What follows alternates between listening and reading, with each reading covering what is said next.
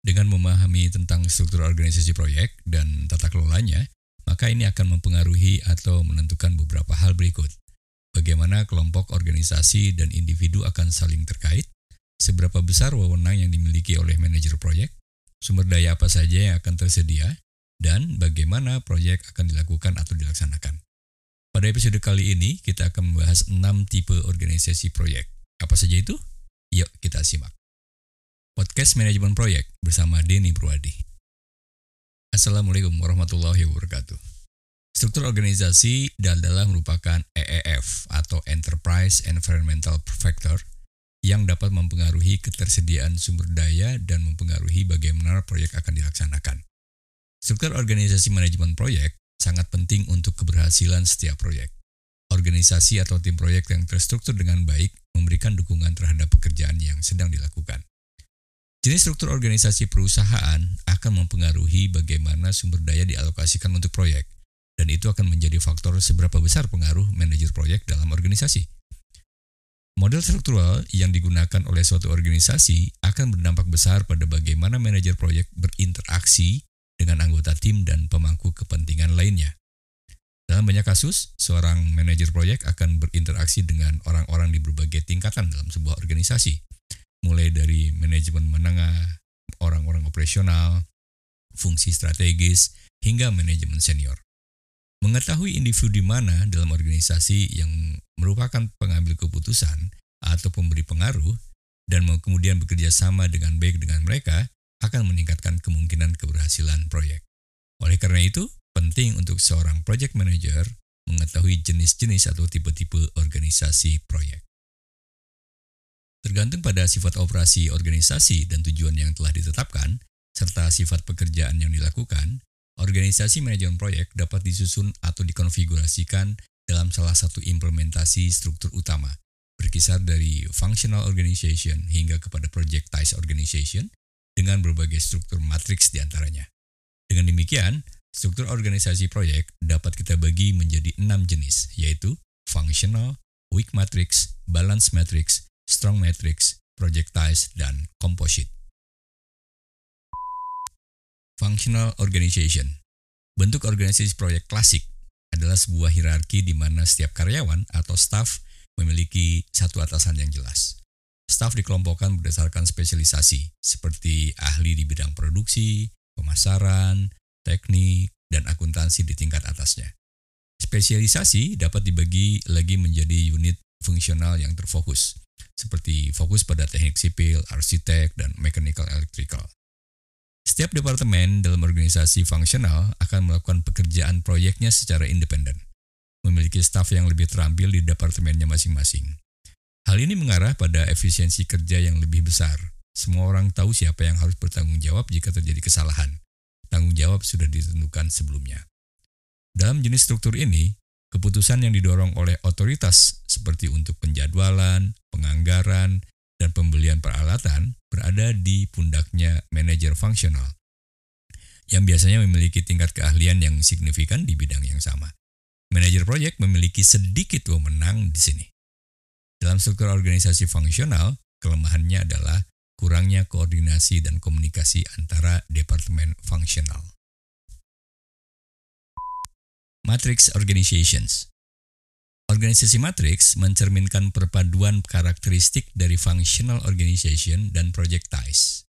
Organisasi matrix dapat diklasifikasikan sebagai organisasi yang weak matrix, balance matrix, maupun strong matrix, tergantung pada tingkat relatif dari kekuasaan atau power dan pengaruh influence antara manajer fungsional dan manajer proyeknya.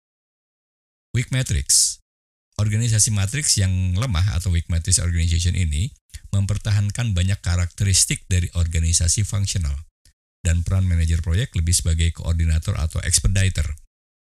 Expediter proyek bekerja sebagai asisten staf dan koordinator komunikasi saja. Expediter tidak dapat kemudian secara pribadi membuat atau menegakkan keputusan. Koordinator proyek lebih memiliki kekuatan untuk membuat beberapa keputusan memiliki beberapa otoritas dan melapor kepada manajer tingkat yang lebih tinggi. Dengan demikian, dalam struktur organisasi Weak Matrix, manajer proyek memiliki sedikit otoritas atas anggota tim proyek, dan departemen fungsional masih memiliki kontrol utama atas proyek. Keuntungan dari struktur ini adalah fleksibilitas dan efisiensi. Namun kelemahannya adalah kurangnya otoritas manajer proyek dan koordinasi yang buruk antar departemen fungsional. Balance matrix ini adalah struktur organisasi di mana manajer proyek memiliki otoritas yang seimbang dengan departemen fungsional. Namun organisasi ini tidak memberikan manajer proyek otoritas penuh atas proyek dan pendanaan proyek. Keuntungan dari struktur ini adalah fleksibilitas dan koordinasi yang lebih baik antara departemen fungsional dengan tim proyek. Namun kelemahannya adalah biaya yang lebih tinggi dan konflik kepentingan antara manajer proyek dan departemen fungsional. Strong Matrix ini adalah organisasi matriks yang kuat atau strong matrix organization. Memiliki banyak karakteristik dari organisasi yang projectize dan memiliki manajer proyek penuh waktu dengan otoritas yang cukup besar dan staf administrasi proyek penuh waktu. Keuntungan dari struktur ini adalah koordinasi yang lebih baik antara departemen fungsional dan tim proyek. Namun kelemahannya adalah biaya yang lebih tinggi dan konflik kepentingan antara manajer proyek dan manajer fungsional. Projectized organizations atau berorientasi pada proyek. Dalam organisasi yang projectized, anggota tim sering kali ditempatkan bersama. Sebagian besar sumber daya organisasi terlibat dalam pekerjaan proyek. Dan manajer proyek melapor kepada manajer program dan memiliki banyak kemandirian dan otoritas. Manajer proyek dan tim proyek inti beroperasi sebagai unit organisasi yang terpisah di dalam organisasi induk. Anggota tim inti bertanggung jawab atas pekerjaan anggota tim tambahan di area fungsional mereka. Teknik kolaborasi virtual sering digunakan untuk mencapai manfaat dari tim yang ditempatkan secara bersama ini. Projectized organization sering kali memiliki unit organisasi yang disebut departemen, tetapi mereka dapat melapor langsung ke manajer proyek atau menyediakan layanan dukungan untuk berbagai proyek.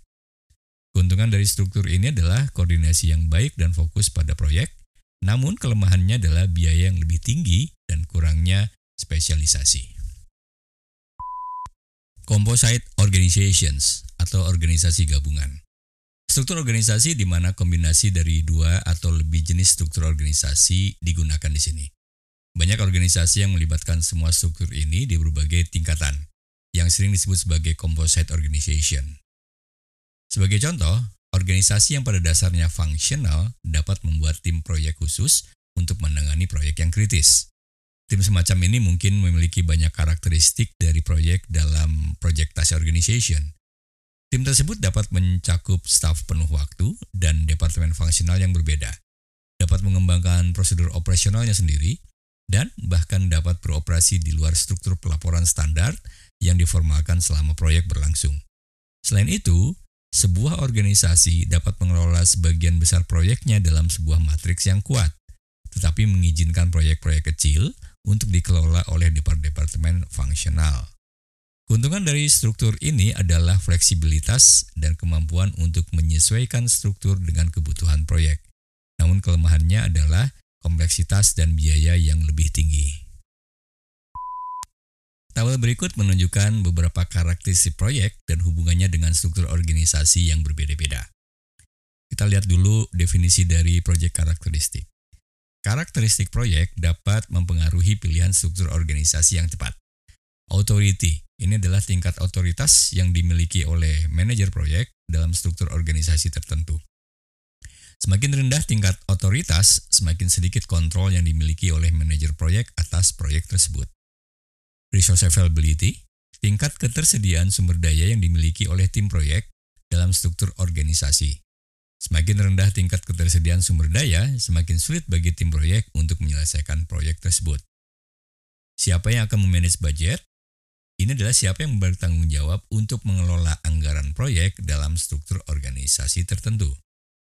Bagaimana dengan project manager roles? Ini adalah peran yang dimainkan oleh seorang project managers dalam struktur organisasi. Kemudian project management administrative staff ini adalah staf administrasi yang terlibat dalam manajemen proyek dalam struktur organisasi tertentu. Sementara organisasi dan strukturnya kita bisa melihat jenis organisasi proyek yang ada enam jenis tadi. Struktur organisasi proyek yang berbeda memiliki tingkat otoritas dan ketersediaan sumber daya yang berbeda untuk manajer proyek. Berikut adalah tingkat otoritas dan ketersediaan sumber daya untuk setiap jenis struktur organisasi. Pada functional organizations, otoritas rendah dan ketersediaan sumber daya rendah. Weak matrix, otoritas rendah, ketersediaan sumber daya rendah. Balance matrix, otoritas seimbang, ketersediaan sumber daya sedang. Strong matrix, otoritas tinggi, ketersediaan sumber daya sedang. Projectized, otoritas tinggi, ketersediaan sumber daya tinggi. Composite bergantung pada kombinasi struktur organisasi yang digunakannya. Demikianlah tipe-tipe atau jenis-jenis organisasi proyek yang ada. Kita bisa melihat ada enam jenis, mulai dari functional, weak matrix, balance matrix, strong matrix, projectized, dan composite. Saya Denny Purwadi, sampai jumpa di podcast manajemen proyek episode selanjutnya.